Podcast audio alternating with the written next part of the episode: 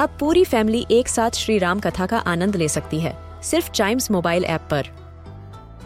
जानिए श्री राम के बचपन से लेकर दशानन वध तक का सफ़र। सरल रामायण, घर के सभी सदस्यों के लिए। आज ही डाउनलोड करें चाइम्स मोबाइल ऐप एप्पल या गूगल प्ले स्टोर से। हम बच्चों के बहुत सारे सवाल। क्या है उनके जवाब? कभी सोचा है?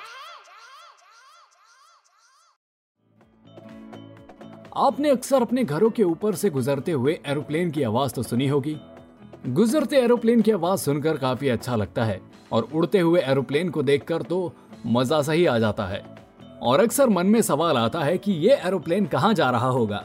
बहरहाल कहीं भी जाए, जाएगा तो किसी न किसी एयरपोर्ट पे ही, जहाँ पर वह एरोप्लेन के उतरने के लिए बनाई गई खास सड़क यानी कि हवाई पट्टी पर लैंड करता है, और उड़ता भी उसी पर से है।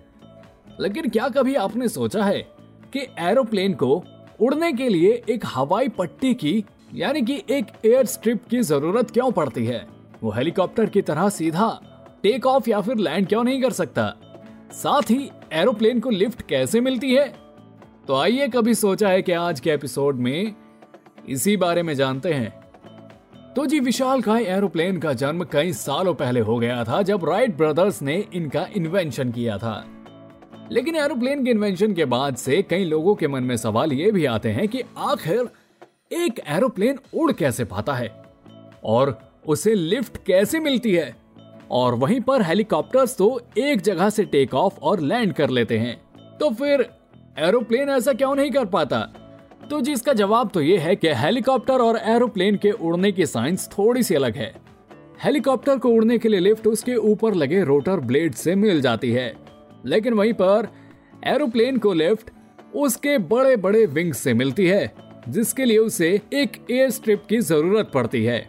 अब इसको और अच्छी तरह से समझते हैं। ये तो आपने देखा होगा कि एरोप्लेन के साइड में दो बड़े बड़े विंग रहते हैं। इन विंग्स की एक खास बनावट होती है।